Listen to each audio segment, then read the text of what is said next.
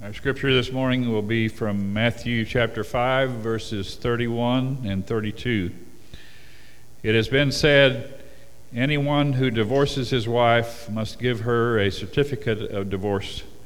But I tell you that anyone who divorces his wife, except for sexual immorality, makes her the victim of adultery, and anyone who marries a divorced woman commits adultery.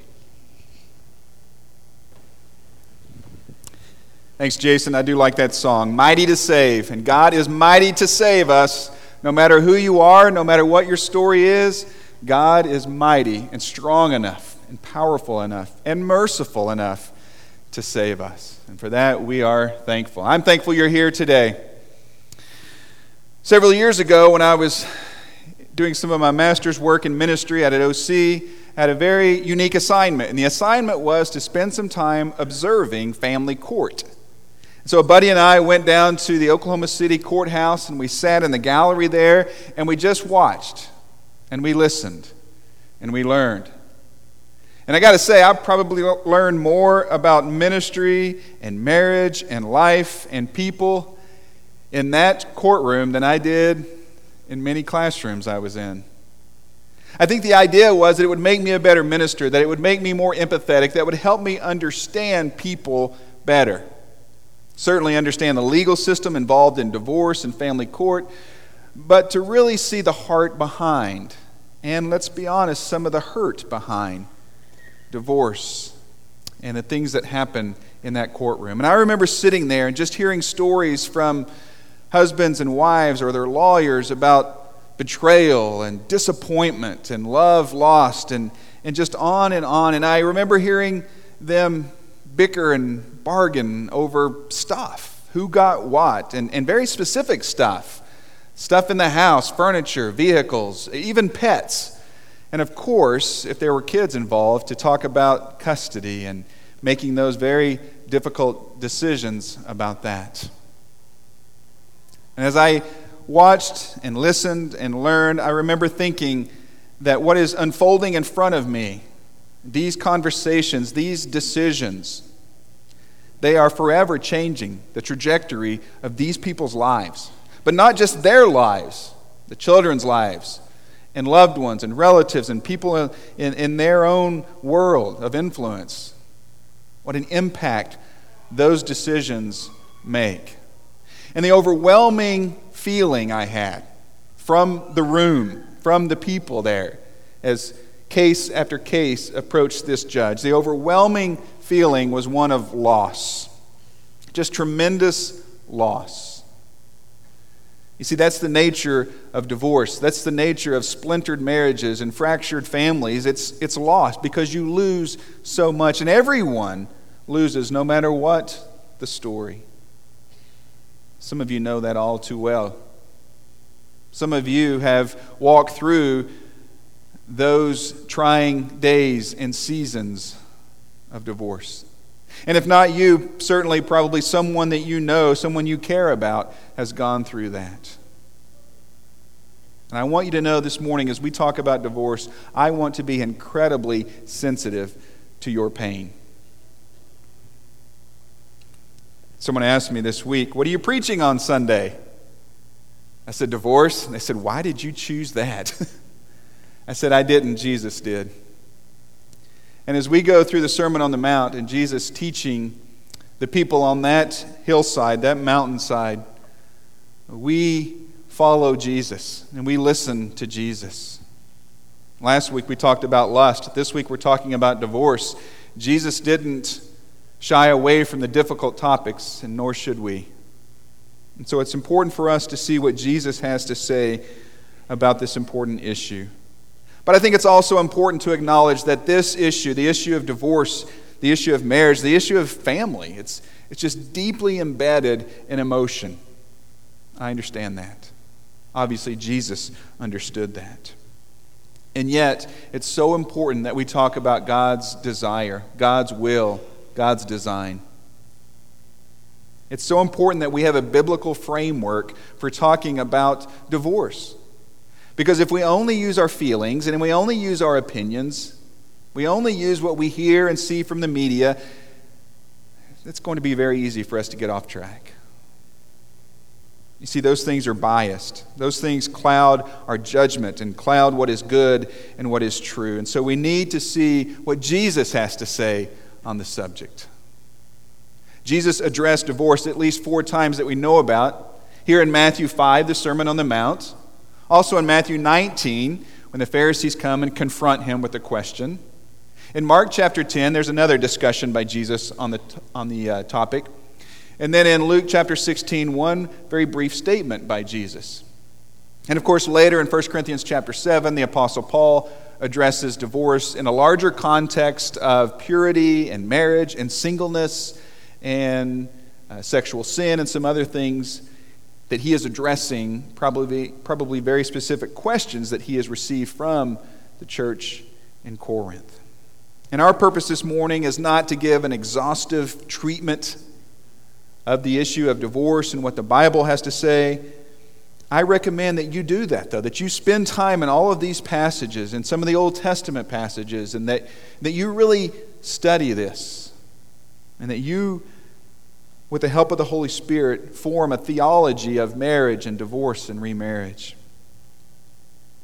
This morning, our purpose is to see what Jesus said in the Sermon on the Mount and to see what he was truly getting at as he aims at people's hearts. We've been saying that throughout this series that in the Sermon on the Mount, Jesus is aiming at the heart. Yes, the actions, the outward behaviors are important. But if the inward heart isn't fixed on God, if the heart isn't set in a place of integrity, that truly wants to please God and, and seeks righteousness from within, then those outward behaviors matter very little. And so, whatever the topic is, whatever the subject is, Jesus aims right at the heart. And as we have said all along, Jesus wants internal heart transformation, not just external behavior modification. And so, Jesus addresses a topic that was very relevant for his day and certainly very relevant for our day. Matthew chapter 5, verse 31. Jesus says, It has been said, anyone who divorces his wife must give her a certificate of divorce. But I tell you that anyone who divorces his wife, except for sexual immorality, makes her the victim of adultery. And anyone who marries a divorced woman commits adultery. Jesus follows a very similar pattern that he's used throughout this sermon by citing a law, a part of the law of Moses that his Jewish audience knows well. But he doesn't just reinforce it. He says, Let me give you the heart behind that law. Let me tell you what God's intentions are with that law. Again, it's not just to shape what you do, it's to shape who you are, your heart, from the inside out. And so he does the same thing when he talks about divorce. Here he's talking specifically in reference to Deuteronomy chapter 24. His Jewish audience would know what he's talking about. And when he begins talking about this certificate of divorce, they would know exactly what he meant. Let's look at the passage in Deuteronomy chapter 24 very quickly. Remember, this is the law of Moses. This is Moses leading Israel, God's chosen people, helping them know how to live life in community, how to live life in ways that please God, separate from the world. And so we read these words If a man marries a woman who becomes displeasing to him because he finds something indecent about her, and he writes her a certificate of divorce, gives it to her, and sends her from his house, and if after she leaves his house she becomes the wife of another man, and her second husband dislikes her and writes her a certificate of divorce, gives it to her, and sends her from, it, from his house, or if he dies, then her first husband, who divorced her, is not allowed to marry her again after she has been defiled. That would be detestable in the eyes of the Lord. Do not bring sin upon the land the Lord your God is giving you as an inheritance. Very long sentence there. Very much a run on sentence. And it's sort of hard to track with what, okay, Moses, what are you saying exactly? We try to get everything in place here. But one thing is obvious by just this short passage that when sin entered the picture at the garden, that it launched humankind on this path of brokenness, of sinfulness, and basically messed up everything that God created that was so good. You remember, God created something, He said, It's good, it's good. And because we choose in our freedom to rebel against God, things aren't so good. And certainly we do that when it comes to marriage. God never desired divorces for any reason, but it was happening in Israel. So, in an effort to protect the women and to possibly reduce the number of frivolous divorces, God makes a concession. But he requires a man who wants a divorce, and in that context, it would be very difficult for it to be the reverse side of that for the women. But he allows a man who wants a divorce to write what is called a certificate of divorce. And this certificate of divorce frees his former wife, which becomes an advantage for her socially and financially moving forward.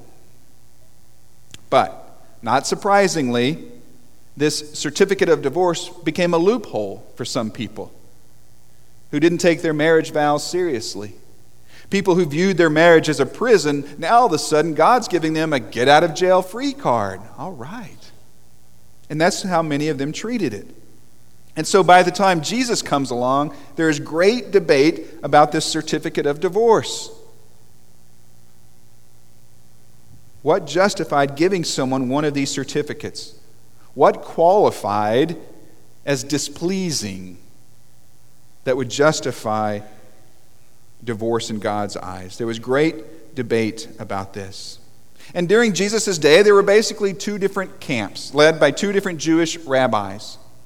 One was named Hillel, and he took more of a broad interpretation of what it meant to be displeasing in marriage. And he was an advocate for anything that the woman, the wife, did that the husband didn't like, he could divorce her. So if she couldn't have children, if she spoke disrespectfully to him or to his parents, even if she burned supper, then he was justified in sending her on her way. But there was another camp led by a different Jewish rabbi, Shammai. And he said, no, it's more specific than that. You can't divorce your wife for any and every reason. What is displeasing is adultery, and adultery only.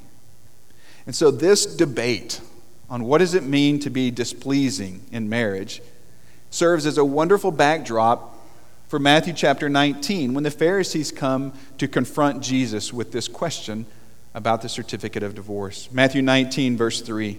Some Pharisees came to him, Jesus, to test him. Let me just stop there for a minute. I think it's important for us to understand why they are coming to Jesus with their question. It's not that they have someone among them, it's not that they have a loved one, it's not that one of them is struggling in his marriage and they're concerned and they want to minister to this person and they're really concerned about what Jesus thinks and Jesus help us help us through this help us understand what we should do that's not it at all they came to test Jesus.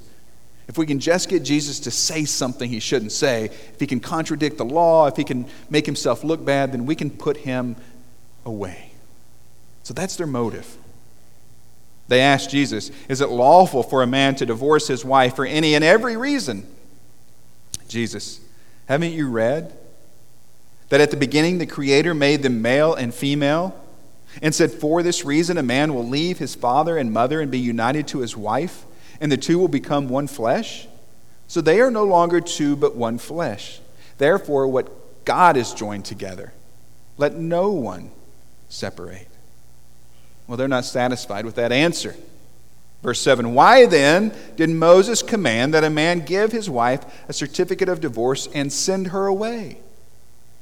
Jesus replied, Moses permitted you to divorce your wives because your hearts were hard. But it was not this way from the beginning. I tell you that anyone who divorces his wife, except for sexual immorality, and marries another woman, commits adultery. You see, this entire conversation between Jesus and the Pharisees, the whole concept of a certificate of divorce, I would say even Paul's applications of some of these sexual ethics in his day and time, in that context, all of these things speak to the challenge, the difficulty of applying God's perfect plan in a very imperfect world. You see, these situations, divorce, family conflict, these things are often complex, nuanced, and let's be honest, messy. And the purpose of the divorce certificate and the purpose of Paul's discussion in 1 Corinthians chapter 7 was to mitigate some of the damage caused by divorce. That's why God steps in. It's clearly seen by how Jesus responds. Do you remember they asked him, Why did Moses command a certificate of divorce? And Jesus says, Wait a second. Moses permitted. Two different words. Moses, God, didn't order it, he allowed it. Why would he allow it? Jesus says, Because of the hardness of your hearts. Because you are flawed people. Because trying to do God's perfect plan for marriage in this imperfect world gets messy. Sin and selfishness and struggle have damaged God's original design for marriage. And so, what does Jesus do? He calls them back, He calls us back to God's good intentions for marriage. You see, to understand God's desire for marriage, you don't need to go to Deuteronomy. You need to go back more than that. You need to go to Genesis. And that's what Jesus does. Because that's where we see God's vision for marriage. There's no certificate, there's no exception, no gray areas, no loopholes, really no possibility. Literally, no possibility in the very beginning. I mean, when Adam said to Eve, You're the only girl in the world for me, it was literal. that was God's design. And that's what Jesus calls us back to back to the beginning. How God made male and female and designed them to complement each other, joining together by God in this marriage, forming this oneness, according to the Bible, this oneness that was meant to be permanent, meant to be a reflection of God's covenant relationship with his people, marked by faithfulness and love and even sacrifice. And so that's why Jesus says in verse 6 of Matthew 19, they are no longer two but one flesh. Therefore, what God has joined together, let no one, let nothing separate. You see, marriage is not primarily a societal contract, it is a divine covenant. If I go to the county clerk's office in Oklahoma County, somewhere in there, I don't know if they are actually physical books or if it's just in the computer system, but I am registered as an officiant. I can do weddings in Oklahoma. And so there is a certain book, and there's a certain page in that certain book where my name is it's my credentials. And when I officiate a wedding, at the end of that wedding, they bring out the marriage license. The photographer comes over, and the best man comes over, and maid of honor comes over, and they sign the piece of paper, and, and I sign that piece of paper as well. And I put my book and my page number on that piece of paper. And the state of Oklahoma gets that piece of paper, and they say, okay, this looks all legitimate. This couple is married But marriage is so much more than that. It's not just a societal contract, so the state of Oklahoma or the U.S. will recognize us as husband and wife.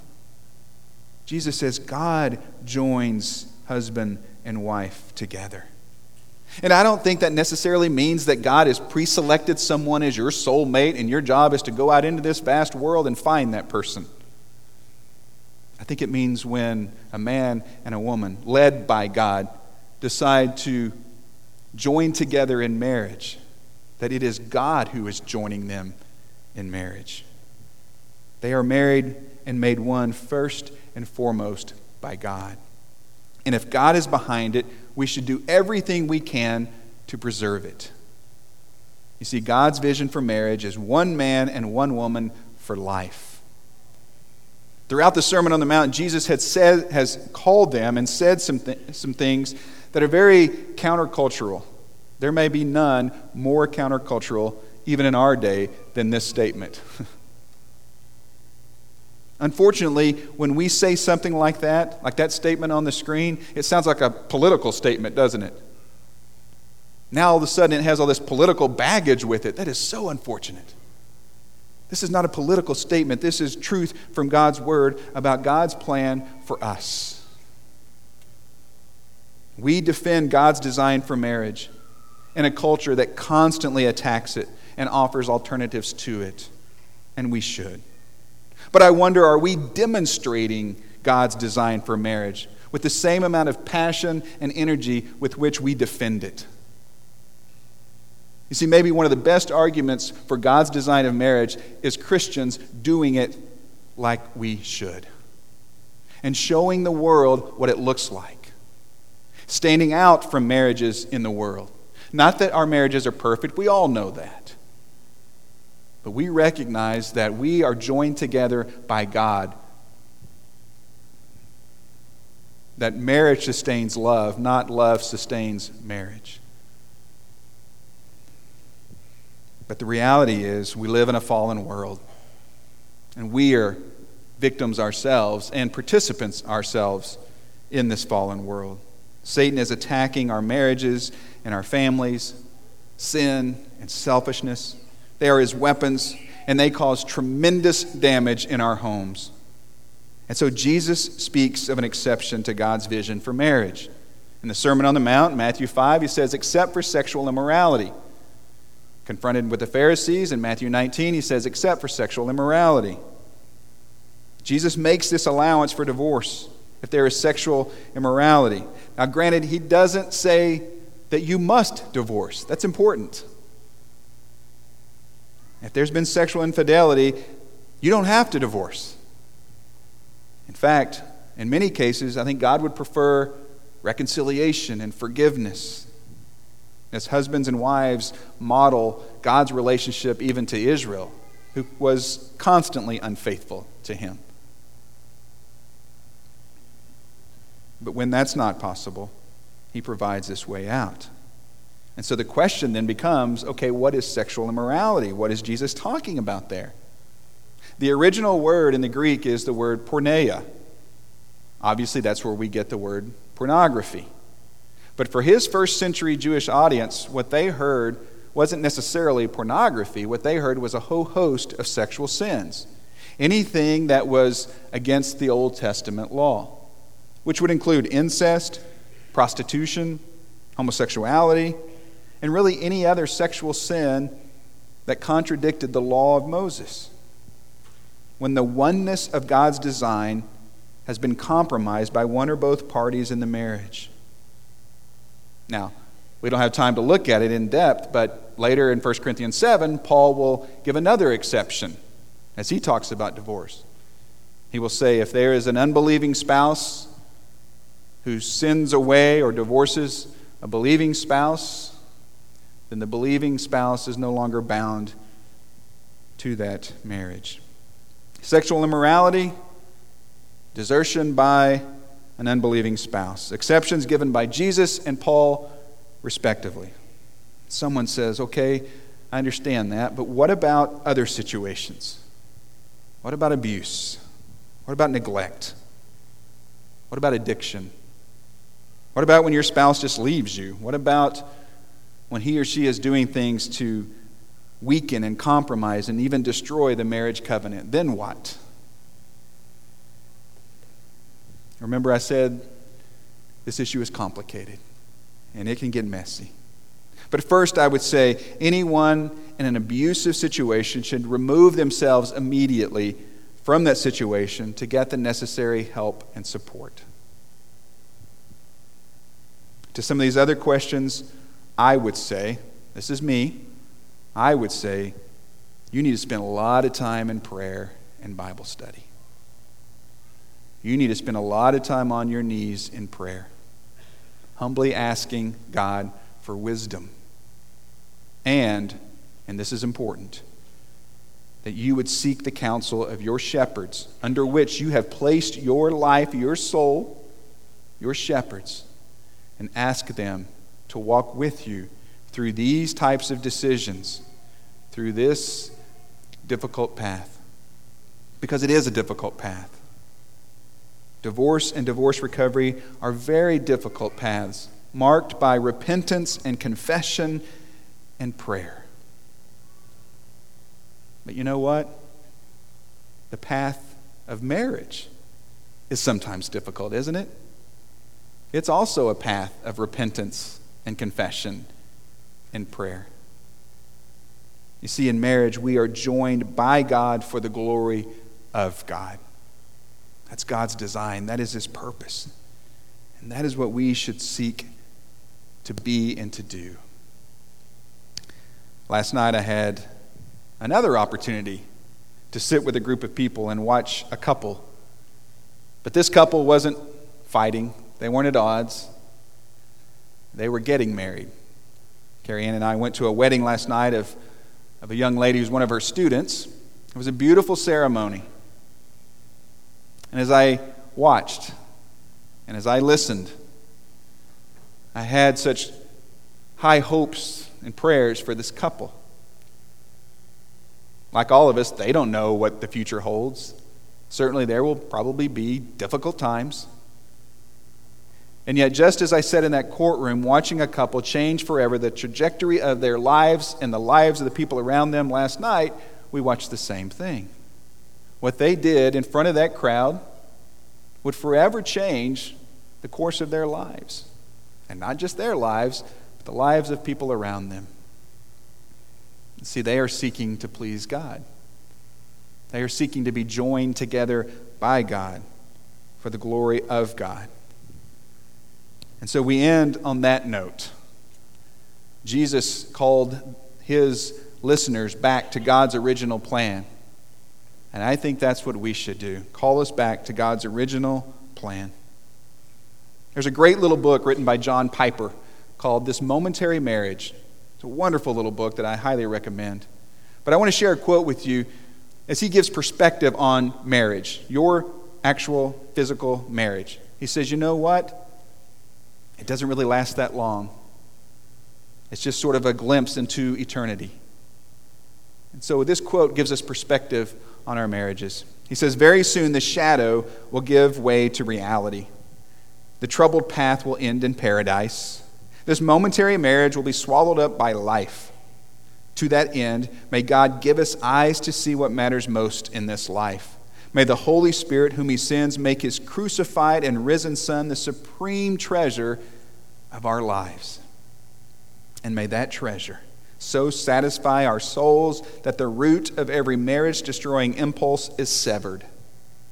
And may the marriage watching world be captivated by the covenant keeping love of Christ. We are joined by God for the glory of God. That is God's vision for marriage. Unfortunately, we sometimes fall short of that. And maybe as you listen to this sermon, more importantly, as you listen to Jesus' words this morning, maybe you realize that you need to make some changes if you're married in your marriage. The temptation is to say, well, yeah, my wife or my husband, they need to do this or that differently. What about you? is God's call on you and on your life right now for you to make some changes in your marriage and what you do and say and how you do and say it. Are you looking for a way out? Are you looking to destroy the covenant or are you looking to preserve it? Maybe you need to make some changes. Maybe you need to seek forgiveness. Ask your spouse to forgive you. Maybe you need to forgive your spouse. Or maybe you have walked or are currently walking that difficult path of divorce. And if you've never spent time in confession and repentance in prayer, God is calling you to do that. You know, Jesus didn't describe divorce as an unforgivable sin. There is hope, there is healing, there is forgiveness there is mercy, and it can be yours. Maybe this morning God is calling you to reach out to someone around you or to reach out to Him. Let me remind you in just a moment as we stand to sing this song, a couple of our shepherds and their wives will be in the parlor, which is a room right behind me. Feel free to slip out and make your way over there. And maybe this would be a great time to spend time in prayer with some of our shepherds and their wives. Obviously, you can come down front. And we would love to support you and pray for you. Um, and, and maybe it has nothing to do with your marriage. We would still love to pray over you and support you. Or maybe today you're ready to give your life to Christ. I think we have a young man who's ready to do that, and we're so excited for him. But maybe there's someone else. You're ready to be baptized into Christ and begin that walk with Jesus. Enter into that covenant relationship with Him. If we can help you in some way, we invite you to come as we stand and sing. We are so thrilled that Brady Owens has come forward this morning, ready to be baptized into Christ, and he brought his own fan club with him. Sitting down here, this is a wonderful family, and we're so proud of him, and I know his family's proud of him. His dad, Rick, is going to take his confession, and then we'll go upstairs and baptize him.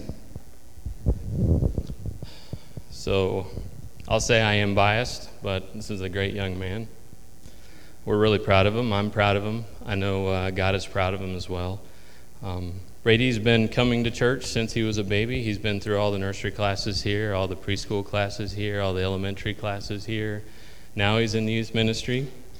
Um, he's learned a lot. Uh, but knowing uh, without conviction doesn't get you anywhere.